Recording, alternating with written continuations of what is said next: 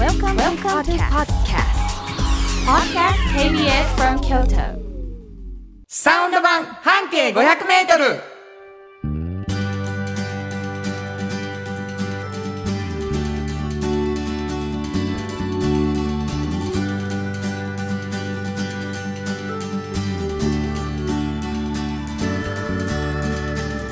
こんにちは。フリーマガジン半径500メートル編集長の炎上真子です。サウンドロゴクリエイターの原田博之です。4月23日になりました、はい。もうゴールデンウィークが、うん。うんうんもう目の前に。そうですね。いう感じなんですけれどもね、はい。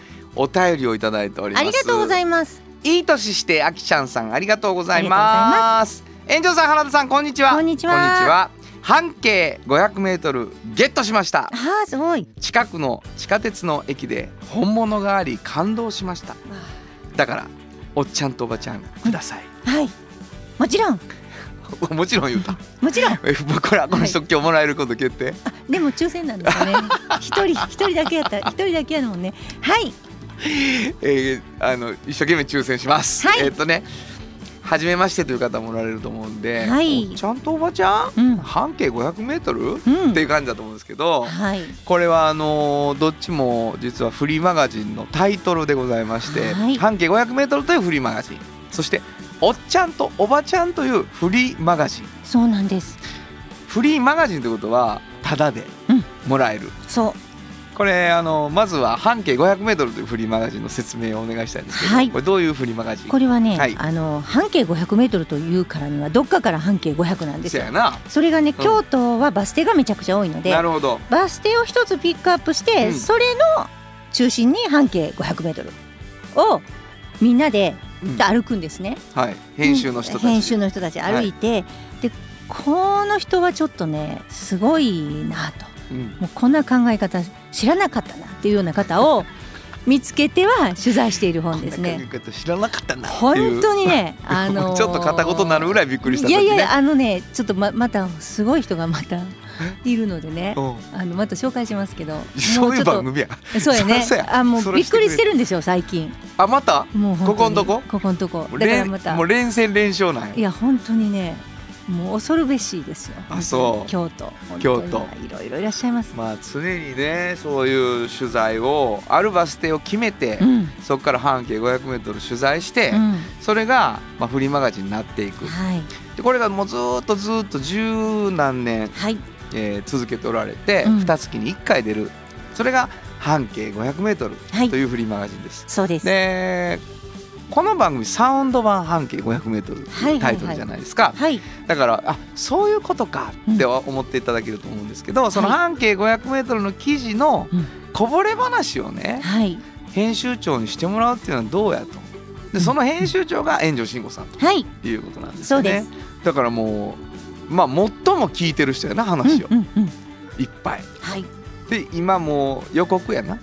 この先もおもろいこぼれ話ありますせいう。はい話でしょ、はい。そうです。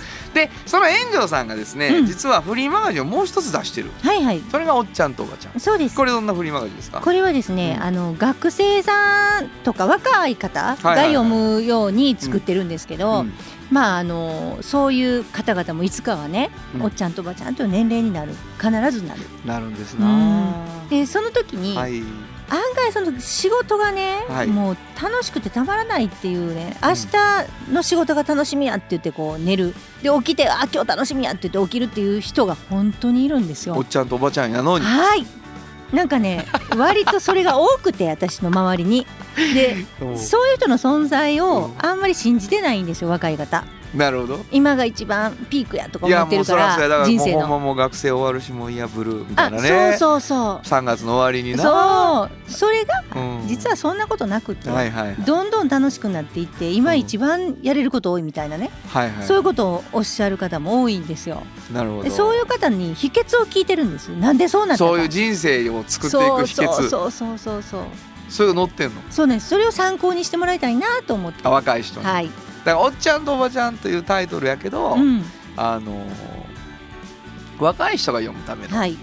ね、フリーマガジンということで、これはあのあれですか？あのーどこで手に入るのかしら？これはね、うん。あの各大学関西のほぼほぼ全部の大学の、はいはい。まあ、キャリアセンターにも置いてますし、うんうん。あと学生街のちょっとしたカフェとかにも置いてますし、うんあとハローワークもちょこちょこ置いてますしであとは皆さんウェブで読んでもらえるようになってます。なるほどな。はい、はい。この間僕はあのあなたの横に座っていたら、ええ。電話がかかってきてええ「園長さん。はい、半径5メートルっていううん。怪しいフリマガジンが出てますっていう 電話があなたにかかってきてましたけど。そうですね、はいはい、これもあなたが出してそうれです。あのご心配なくあのなんか名前ちょっと似たようなのがちょっといっぱい置いてありますよみたいなこと言われたんやな。うちうちが出してます。大丈夫ですそれはどんなフリマガジえっとね自分の身の回りの、うん。まあ5メートル以内に今度は5メートル、はい。結構困難に立ち向かってる人いらっしゃるのでうん、そういう方をちょっと紹介してるっていう。はいはい。なるほどね。というわけで、ユニオン A さんという会社ですけれどもね、炎上さんいろんなフリーマガジンそしてあのフリーマガジン以外にも本を出しておられるんですが、はい。えー今日もその半径 500m と、えーおっちゃんとおばちゃん2つのフリーマガジンのこぼれ話を中心に1時間の番組をお送りしたいと思います。はいえー番組のプレゼント半径 500m おっちゃんとおばちゃん以外にもう一つ、えー、サンパックさんよりいただいているフリーフットグルーマーというのを抽選でプレゼントしています。はい。だんだんこうみんな送られてきてるから当たったっていう人が出てきてる、という時期だと思うんですけれども、これあの足をキュキュキュってこう磨けるすごく素敵なものなんですけれども、はえーお風呂で使えるものなんですがはい。欲しいだけではこれはいただけないとはいいうことになってまして、原田博之の音楽に対する感想やご意見はい。またはおっちゃんとおばちゃんを読んでの感想はい。送っていただきたいと思います。もう一度メールアドレスお願いします。はい、えーメールアドレスは500アットマーク KBS ドット京都数字で500アットマーク KBS ドット京都こちらまでお願いします。ということで KBS 京都ラジオからお送りしていきます。サウンド版半径 500m 今日も張り切って参りましょう。サウンド版半径500メートル。この番組は山陽火星トヨタカローラ京都東和ミラノ工務店サンパックかわいい釉薬局アンバン和衣あん日清電機の提供で心を込めてお送りします。産業化成は面白い。ケミカルな分野を超えて常識を覆しながら世界を変えてゆく。もっとお真面目に形にする。産業化成。お風呂の新習慣フットグルーマーかかとツルツル足裏ふわふわポカポカだ歯磨きみたいに足磨き3パックのフットグルーマー京都で建築を続けるミラーの工務店。誇りと情熱のある仕事でお客様に寄り添い信頼に応えます。これからもこの街とともに真心こもった確かな技術で社会に貢献する。ミラーの工務店。新庫編集長の今日の半径500メートル。このコーナーでは京都市バスのバス停半径 500m のエリアをご紹介するフリーマガジン。半径 500m 編集長炎上真子がページに載せきれなかったこぼれ話をご紹介します。はいありがとうございます。えーお便りいただきました岡山の鴨志田さん。ありがとうございます。います。4月2日放送分ポッドキャストで拝聴しました。あ実はーポッドキャストで聞いてくださってる方がはい。めっちゃ多いらしいそうんです。なんですよねなんかあの毎週火曜日ぐらいにね、うん。アップされるんですけども、はい。わーってその時に聞いてくれはるらしいよ。そうですね。なんかもう今ダウンロード数4位ですからね。曲内。すごいですよ。188も番組がある中で。ある中で4位。言ってる。もうこれあの今今東京支社長になったあの伊藤さん。伊藤さんはいが教えてくれた、皆さんのおかげでございます。ありがとうございます、もうねあのいいで言うてまたね、はいどんどんどんどん順位上げたいと思うんですけはいれども、頑張ります、えーポッドキャストで岡山で聞いてくださってる鴨下さんですがさて炎上編集長、うん。兄弟病院前バス停のヒント簡単すぎですか、はい。これその時のバス停が兄弟病院前だったんですけど、園長さんが自分のヒントが簡単すぎたとおっしゃってたらしいんですね。えーローカルヒーローさんと同じく半径66号を読むまで兄弟病院バス停前のバス停の存在を知りませんでしたし、はいはい。北行きのみで反対側にはないバス停。クエスチョンクエスチョンうん。確かにそのお店は最新号に載っていた気がするけどどこやった？クエスチョン答えを聞くまで頭の中がモヤモヤだらけで、うん。ソーセージ屋さんの話が全く頭に入らない始末でした。なるほどどもね。はい。これ実はあの今から一つのバス停でどっかで編あの特集した記事についてこぼれ話をいただくんですけど、うんうんうん。編集長にバス停のヒントを最初に言っていただきバス停の名前は最後に言うというコーナーなんです。はい。でまあその時のヒントが編集長の中では簡単すぎるかもとかって思ってても、リスナーの方には難しいこともあると。はい。で僕ら今一生懸命探してます。はい。いいヒントの出し方を。そうそうそう。ね、うん。あの今日もなんかヒント今日いいです。いただく。今日のヒントえすごくいいです今日はねあのこの間のやったら例えばまああの京都在住の人はすごく得やったなとかね、はいろいろあるじゃないですか今回得なんは、うん歴史が好きな人が得、出た歴史もんか。うん、歴史ものヒントを出します歴史ものバス停ヒントな。はい。はい。今回のバス停は、はいはい。昔、うん。雨乞いのうん。場所やった施設の前です。だからこれはあの正直歴史のことをすごく勉強されてたりとか、ああああ京都雨乞いなみたいなんでもういける？ピンと来る人は来るんです。全然や俺。でしょ？だから歴史あんまりお得意じゃない。もうもう全然やもうほんまに分からへんもん。ね？うん。もう平安時代とかもうその時にはもう雨乞いの場所ですよ。雨乞いの場所？う。んうんなんですそこが。うんでも雨乞いの場所？うんうん。そうなんです。うん。そうです。の近くなんです今回。ねえこれ。の前ってことはなんとかなんとか前なの？そうそのなんとかなんとか前なんです。うん。それが雨乞いの場所っていうのでピンときた人はもう分からはる。はいわからはります。もうもうやめとこやめときましょう。う。うん。はいでも歴史知らんかった人ははいしょうがない。はい今日はこういう角度からちょっと出してみました。もう生きてきてますよ皆さん。はい生きてきてます。うんお便りください。それこれどうやったかっていうね。えーはいそこのバス停の何の紹介でしょえっとねあの商店街がう。うん。そのバス停のもうすぐ近所にあるんですよ。すぐ近所に商店街が。商店街が、はい。ものすごく栄えてる商店街が。はいはいはい。でその商店街の中の天ぷら屋さんなんですけどはい。まああのー天ぷら屋さんだけどもともとがね、うんあの料理屋さんですごくあ有名なな料理屋さんでこう天ぷらも揚げてたし京料理勉強してた方はいがはいはい。独立してうん。天ぷら屋さんやってるんですよ商店街でだから得ですよ料理屋さんの揚げてる天ぷらが買えるんやからほんまや。油も、うん。もうそまあ商店街って外じゃないですか、はいはい。アーケードこそあるけど、はいはいはい。外で揚げるから気温とか湿度に結構なるほど。うん。あの左右される難しいな。だからフライヤーも3つ用意してあってあ。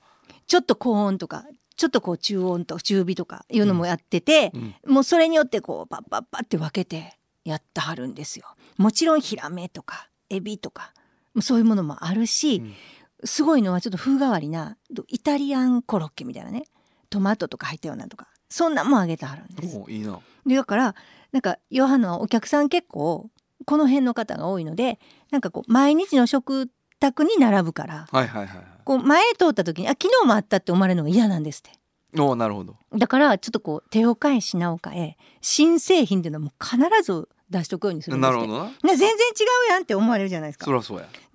この商店街結構昔からね、うんあの栄えているから、うんその昔は本当にあのそこ食堂やったんですよあの天ぷら屋さんのちょっと前に。はいはい。で奥にあのすき焼きとか食べれるような場所も作っておいて、はいだからその方の前身がやってはったんですけど、はいはいはい。その時は給料日にバーってサラリーマンが来て奥ですき焼き食べて帰るとかものすごいだからこう利用客がうん。ものすごい多いんですよ。なるほど。なんかこうたまに行くとかシャッター商店街とかじゃなくて、はい。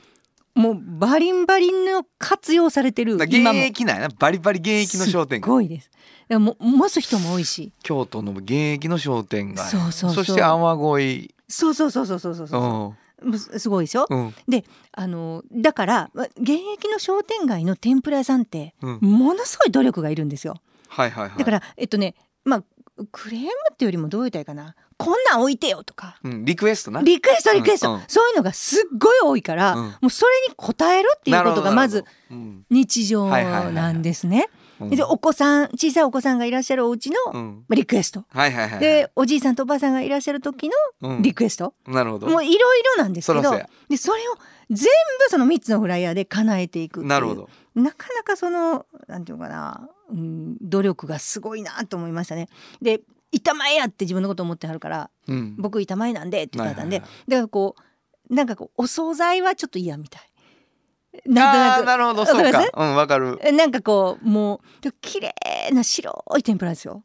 なるほどな。わわもうすごいんでですよ。で今でももうほんまもうマッチしてるやん、うん。毎日の食卓にうん。そこの天ぷらを揚げてさしかも、えっと家族に合わせたやつをさこうあ今日やったらおじいちゃん喜ぶ天ぷらやわって言って買っていかはるわけでしょ、そうそうそうそうそうだから、まあ、商店街買い物に行っては、うん。あの今日買おうかなって言ってい一応チェックする場所みたいになってるわけやん近所の人、うんうん。それに全部答えて。だから夏はもう葉も絶対なんですよ京都って。そうやろな、まあ、大根おろしで食べるから。でもねでもやっぱ京都すごくないですか？その板前さんの揚げた天ぷらが日常の日常使いの商店街にあ並んでるヒラメとかね。しかもクオリティ維持しながら。そう。それすごいよね。すごいなとま思って、あ奥深さやな。いやもうなんか、まあ、衣つけてシャーってやったはったけど、うん。もうなんかこう衣で傘をとかそういう感じじゃないんですよ。なるほど。もうあああいうの一個あるといいやろなと思って。よう衣で傘のやつあるで。俺の買う天ぷら。ね。衣かっていうやつあるわ衣買ってきたんか俺はっていう時ある。あのーやっぱすごいんですよね。その商店街の日常にこの板前さんの味が食べどなるほどれるっていうのはそれ発見したらちょっとテンション上がるうん。な、あの本当にいでたちはねあの本当にカジュアルないわゆるこう天ぷらさんなんですよ。うん。前にこうなんか買っていこうかなちょっとっていうようなお値段もそこまで高くないしでもやっぱそういう思いでやってはるっていうのがすごいなと私は思いました。何商店街どこ？三条会商店街。三条会商店はい栄えてるでしょ？お店の名前は何ですかね？ね天ぷらの大橋屋。大橋屋、うん。三条会商店街の、えー大橋屋という天そうです。さあバス停はどこだったんでしょう？バス停は？はい、えー、新千円前です。なるほどな、うん。歴史好きならはい。はいはいはいはい。そうそうやと思いましたということになるんでしょう、はい。僕にとってはもう新千円前というね。ただ音でしかないという感じでございますけれども、えー、新語編集長の今日の半径 500m 今日は京都市バス新千円前停留所の半径 500m からでした FM94.9 メガヘルツ。AM 千百四十三キロヘルツで KBS 京都ラジオからお送りしています。今日の一曲。はい。ここで今日の一曲なんですけど、うん。あのー活気のある商店街はい。ということで、すごく僕の中ではあの三条会商店街いいなと思うんですけど、うんうん。えーこの曲に商店街という歌詞が出てたなと思い出しました、えースピッツで正夢本当はここでジャスラック登録の名曲が流れてるんだよ。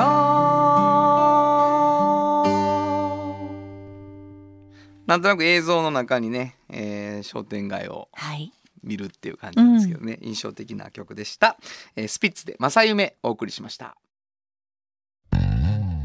と支えて未来を開き京都で100年超えました。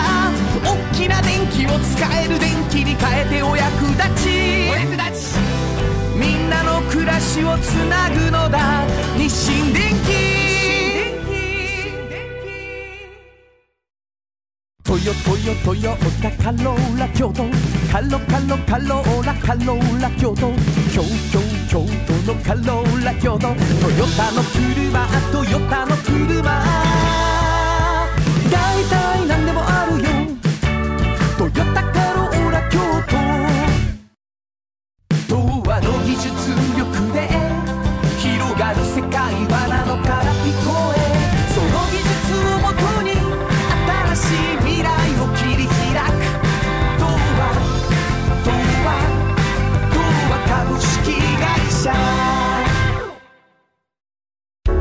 れからは自分中心の人生を生きよう。生まれ変わりたいあなたのために大人が輝くファッションブランドかわいい。原田博之の音楽機構。このコーナーは私炎上真子が独断と偏見で原田さんの曲を皆さんにお届けするコーナーです。ありがたいコーナーですよ、はい。本当にね、うん。今日はどんな曲を？今日はね、はい。あのーアンコールアンコール気分かはいはい YouTube YouTube はいはいやってるじゃないですか。毎週はい。で、あの中からほらいい曲をこう発掘して、はいこう一つこう音源にしたりとかね。アンコール気分から出てきたアルバムでアンコールというのが配信されて、はいもうそれはい全曲一応紹介はうん。させていただいて、はいはい、で今後もうん、第二弾とかを、はいはい。まあ作っていったりしたいなっていう時のために、ちょっとのために、うんいっぱいちょっとこう発掘してるんですよそ。れはエンジョさんがね、はい僕のアンコール気分の中でそうなんですの原田博之の音楽私はもう独断と偏見で紹介すんやからそうそうそうそうそう。チェックしてるとそうなんです。ありがとうございますで、あのーそんなんをしてる時に、うんこれはちょっうとんうんすごいんじゃなかろうかと。っていう曲、はい。で、あのーアルバムで聞くよりも、うんちょっとこれ一度ね、うん、あの時こう YouTube にもなったけどこっちでも録音しといたっていう、うんあの音源をちょっとこう聞いてほしいなと思って。だから皆さん YouTube 合わせたらまたこれ聞けるんですけれども。あ、なるほど。もう YouTube に上がってるその時の音源ね。はい。をこっちでちゃんと撮ってるやつ。撮っておいたやつうん。をちょっとお聞かせしたいなと思うんですね。すごいなあすごいレアレアじゃないですかそうです。で、あれ一応やっぱライブっぽいから、本当はライブっぽいのっていつも毎月一回ここでしてるあまあじゃないですか。最後の週新曲発表ねはいはい。ライブだからで今回もう一回ライブっぽいのが聞けるというね。別バージョンのなはい。今月すごいラッキーという皆さん。もうなかなかライブっぽいのは一回だけやのに、今回ちょっとこんなライブ音何源をが。そんななな何が良かったんですか？あのね、はああの、セミしぐれがね、あの、夏やったんですよね、あの時。曲ちゃうやんけいや違うんですよ。うんあの効果音ってこんなすごいんやって思ったんですよ。まあうん曲もねあの気だるい本当に何もすることない、もう俺どうしようみたいな曲じゃないですか。それに夏の暑いうだるような暑さの もう感じをセミしぐれが出してくれてて、はいそれが録音されてるんですよ一緒に。空気の音がなあれがもうたまらんマッチしてるんですよ。私これいいなと思ってこれレコーディングとかする時もセミを絶対後ろに流しとこうと思ってるんですね。マジでもうそれぐらいセミが気に入ってるんです。皆さんこれですごい気に入ったら一回ね、うん YouTube の方でも聞いてみてください。わかりましたあのセミの感覚を。セミの感覚な？はい。ちゃうちゃうはい。曲聴いてくれ曲、曲をねう、んセミと一緒に曲を聴いて。わかりましたわ、はい。かりましたじゃあ紹介してくださいはい。えー、原田博之で愛すべき無能の人時代。僕は無能の人何もすることがない。目が覚めて起きても何もすることがない。いつまでいつまでこの退屈な日々は続くのだろう。優越感は昼過ぎに入る風呂場で。劣等感は朝帰りの街の中で。いつまでいつまでこの退屈な日々は続くのだろう。無意味に吸うタバコの数は増えるばかり。飲みすぎるコーヒーは胃を痛めるばかり。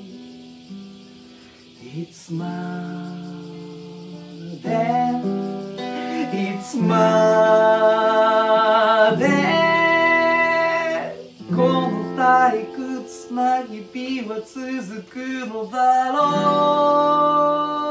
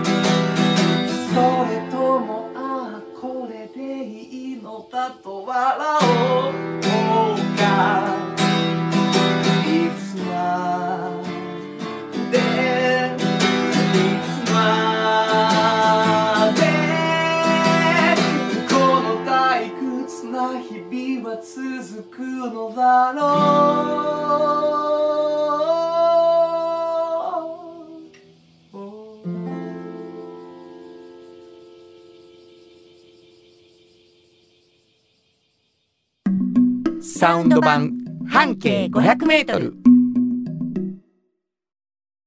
京都で建築を続けるミラーの工務店。誇りと情熱のある仕事でお客様に寄り添い信頼に応えます。これからもこの街とともに真心こもった確かな技術で社会に貢献する。ミラーの工務店。あなたの着物が生まれ変わる着物仕立て疾患屋さん和衣あリーズナブルで満足できる着物あれこれ。和装のある日常に楽しく気軽に出会ってほしい。助かるなんでも着物ケア和衣は。おっちゃんと。おばちゃんこのコーナーでは仕事の見え方が少し変わるフリーマガジン「おっちゃんとおばちゃん」の中から毎日仕事が楽しくてたまらないという熱い人またその予備軍の人々をご紹介しまはい。すお便りが。そうなんです、はい。えーラジオネームジンさんありがとうございます。原田さん園長さんスタッフの皆さんこんにちは。にちは。いつも楽しく聞いております。ありがとう。えーフットグルーマー希望と書いてくださってるんですけどうございます。これほらあの何かおっちゃんとおばちゃんについて書いてくれたかなきゃいけないはいはい。はい、えっとおっちゃんとおばちゃんですがうん話題になるくらいこれ多分取り上げられるぐらいってことだと思うんですけど、やっぱり苦労されてるんだなと思います。あ自分も。うん。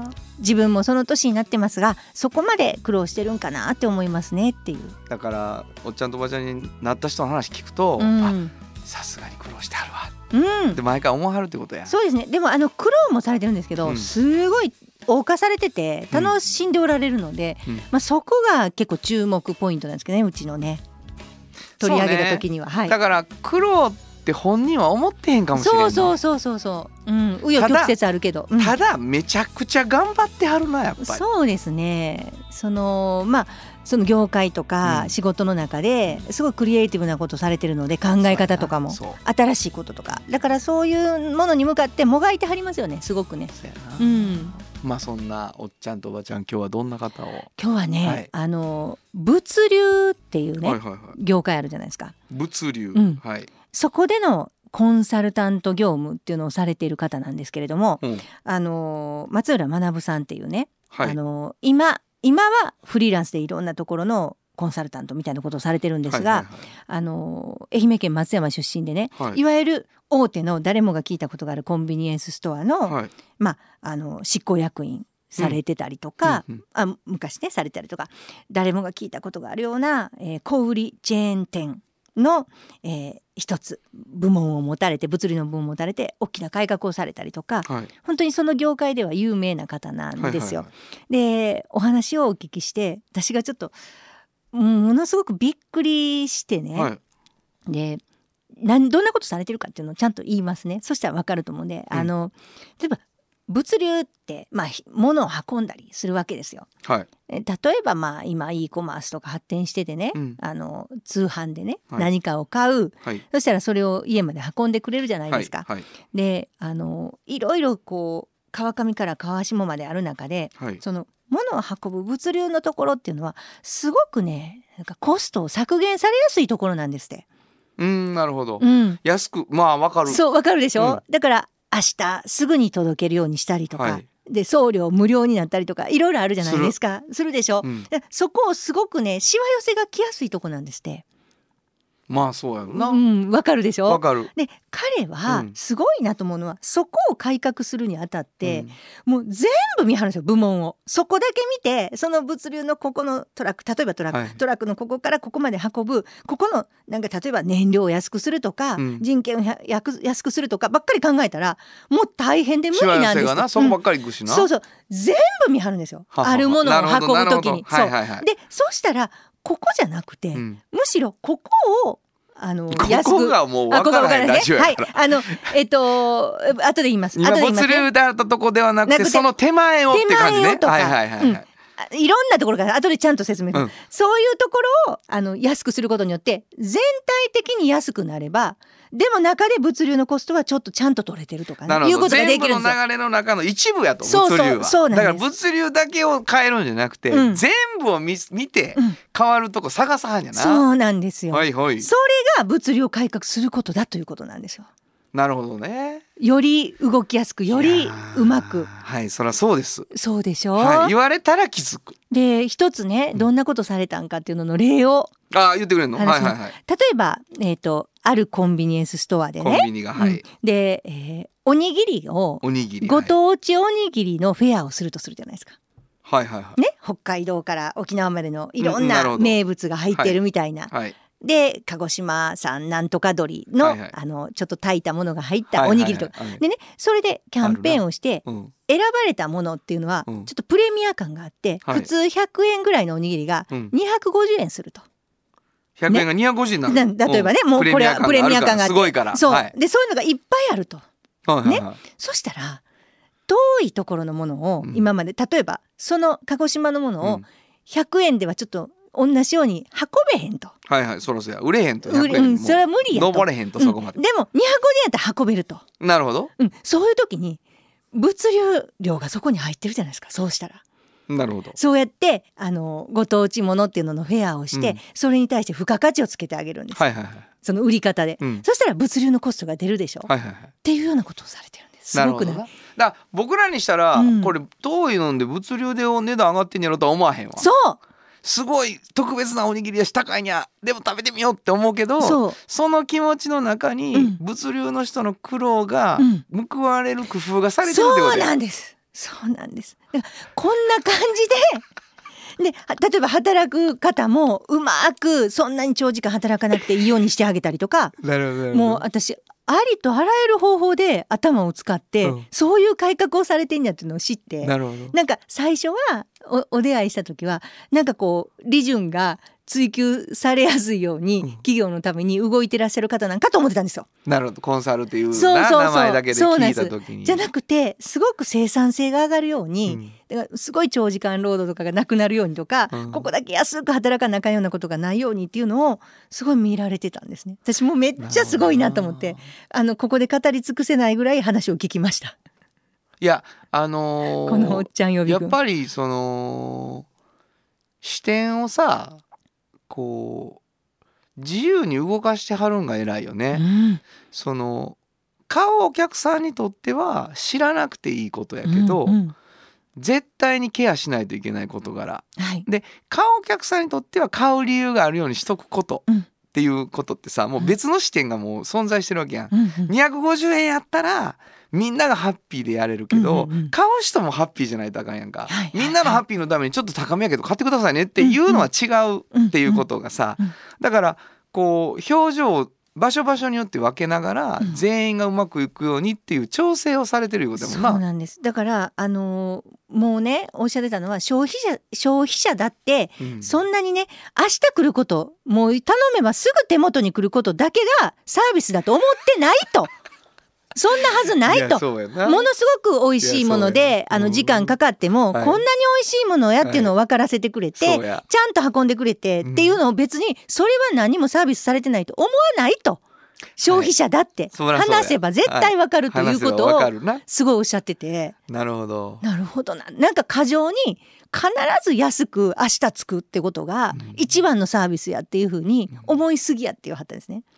それすごいことやな。それをそれやと消費者も思っていると信じすぎやと。まあそこがコンサルやな、うん。消費者待てますよって会社に言ってあげるってこそうとや。そうそう。ちゃんと考えましょうよ。そうそうそう。消費者も満足しつつ、ん。誰も幸せがない状態作れるかもしれませんよっていうこと言ってはるってことそうやなんですそうなんです。ね。私はちょっと感動しました。まあそうやな。優しい消費者であってほしいと、うん。炎上さんに思いますよ もう先日も炎上さんがいちご業者ともうすごい仕事みたいな電話してるんですよ いちごがね食べたかったのにもう売り切れちゃってね。あなた全然仕事じゃなかったんですよねあれ。消費者としての。そうなんです。ですよね。はい。はい。そうなんですね。いちごがもうあの自分が頼もうと思ったいちごが。そうそう。で私のためにあげといてくださったんですネットに。なのに誰かが買っちゃってうん。私のイチゴがなくなったんですけど。それは私のためにあげたいちごが誰かが買ったっていうことですかっていう電話でね。あのいやそ仕事じゃない。炎上さんがいちごが食べたくてそれが違う人が買わはったっていう話ですよね。と思いましたけどね。食そうなんです。だからもう根拠はないですって言われてもえーってなって、まあ、べられないんですか？そんなこともありましたよ。ちょっとまあ物流物流の一つ、まあそれも脱線しました、はいでもはい。優しい消費者っていうか、消費者って別にそれはまあその後変えたしないちごも買いました買いました、うん。変えたんです無事に。よかったです。本当に。消費者は満足してました。僕横で見てましたけど。変えたって言ってましたからねええびっくりしましたけども。すいません。わかりました、はい。えーまあそうコンサルもそういうことしはるんやな。いやあのこの方は本当にあのすごいなと思いましたね。いやこうやって物流がちゃんとこう、あのしわ寄せいかないように考えてはんやなっていうのをすそうやな。だからみんなハッピーになるよね、それって、うんうんね。美味しいものを納得いく値段で。しかも誰も幸せいってないって言ったら買う方も嬉しいわ、そうですよね。それ知っても。本当に。はい。はい。わかりました。本日のおっちゃんとおばちゃんご紹介したのは？はい、えー物流業界に革命を起こした松浦学さんでした。サウンド版半径 500m 今日のもう一曲。はい、ここでもう一曲なんですけど、はい。もう革命起こした言われたらもうこの曲でしょう、うん。ザ・ビートルズ・レボリューション。本当はどこで Just like 登録の名曲が流れてるんだよ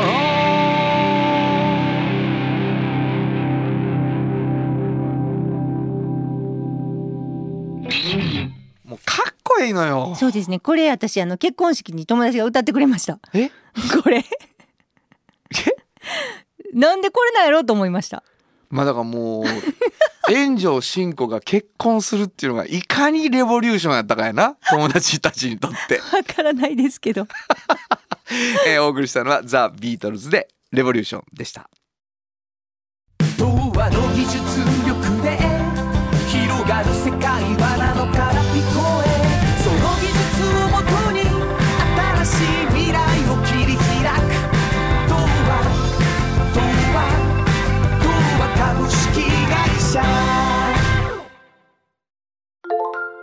あなたに寄り添い毎日をそっと支える。夕薬局っていう薬局。明日をつなぐ夕薬局。お風呂の新習慣。フットグルーマー足指ピカピカ。足裏爽快。マッサージ。が癖になる。3パックのフットグルーマーじっと支えて未来を開き京都で百年超えました。大きな電気を使える電気に変えてお役立ち。お役立ち。みんなの暮らしをつなぐのだ。日清電気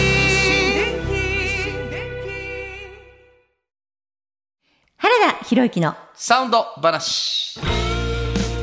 このパートはサウンドロゴクリエイターとして大活躍中の原田博之がサウンドに関するあれこれをお話しさせていただきます。ありがとうございます、はい。えーサウンドロゴクリエイターということであのサウンドロゴの紹介をしてるんですけれども、はい。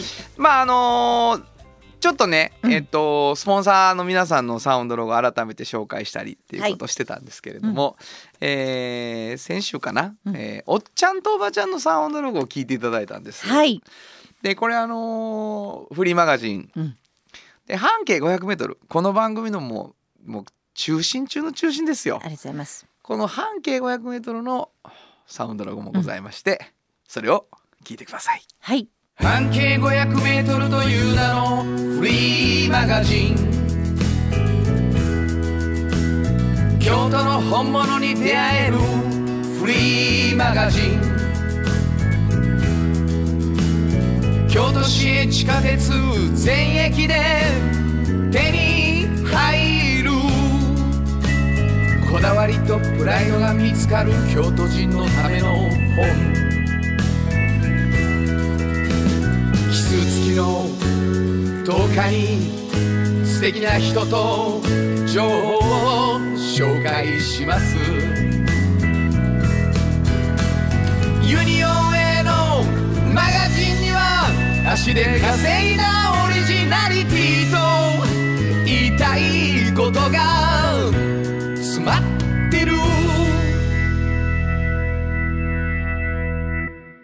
中困難なんですね。はいまああの先週も言ってましたけど、うん。一緒なんです。そうもう本当に一緒なんで。違うよアレンジも違うしこれ手抜かれてるんで。手も何にも抜いてあのね炎上さん、うん。うん。あの本当にあのサウンド話ですから、うん。まあ、作り方で言うと、はい。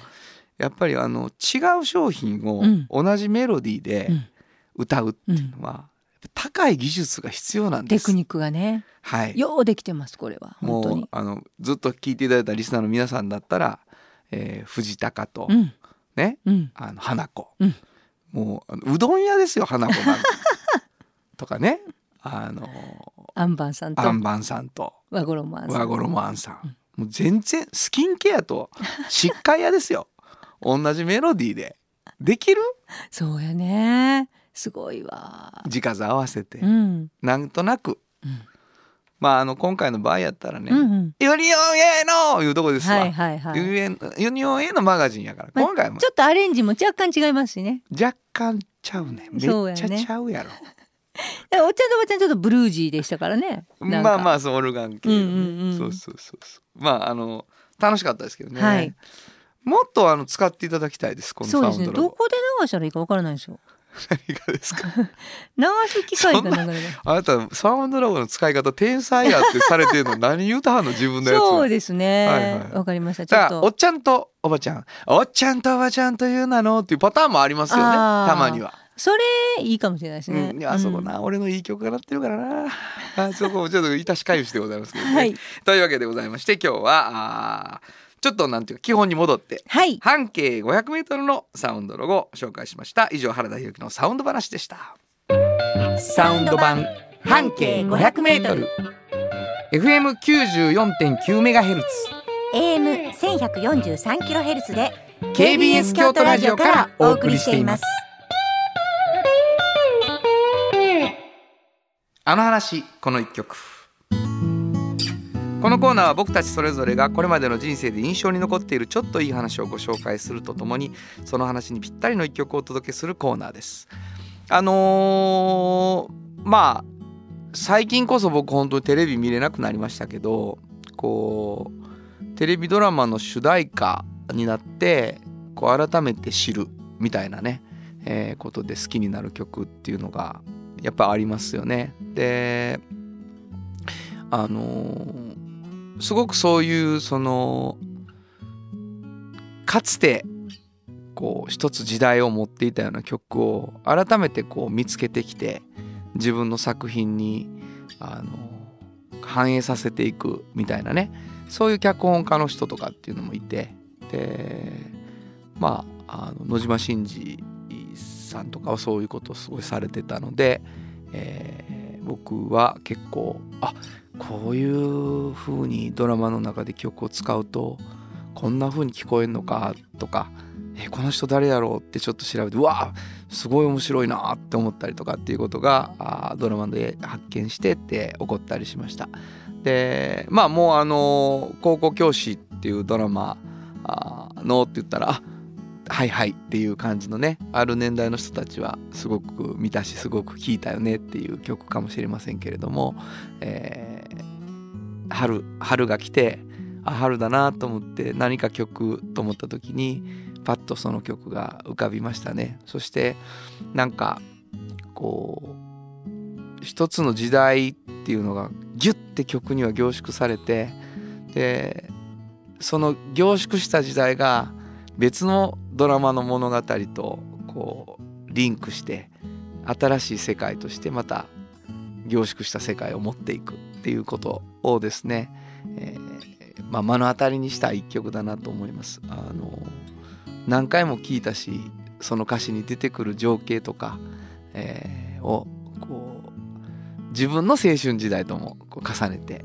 えー、聞いた曲ですね。えーその曲でしょって思ってる人多いんじゃないかと思います。えー、今日の一曲は、え、森田同時で僕たちの失敗。本当はここで Just like 登録の名曲が流れてるんだよ。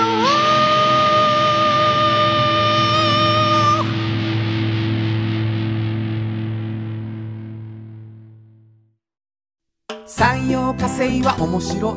ケミカルな分野を超えて常識を覆しながら世界を変えてゆく。もっとお真面目に形にする。産業化成。トヨトヨトヨタカローラ京都。カロカロカローラカローラ京都。京京京都のカローラ京都。トヨタの車トヨタの車。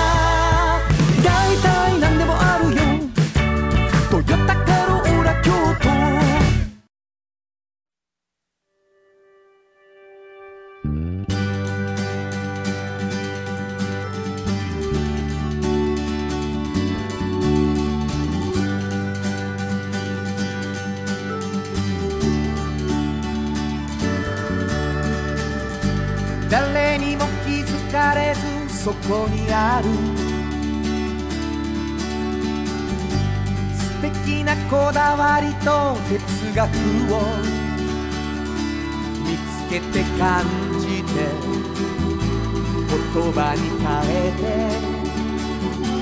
みんなに届けてみようかな職人が歩みたその道を振り返り遡る。きっとそれは誰かが未来を描く。道しるべにだって。なるだろう。たった半径500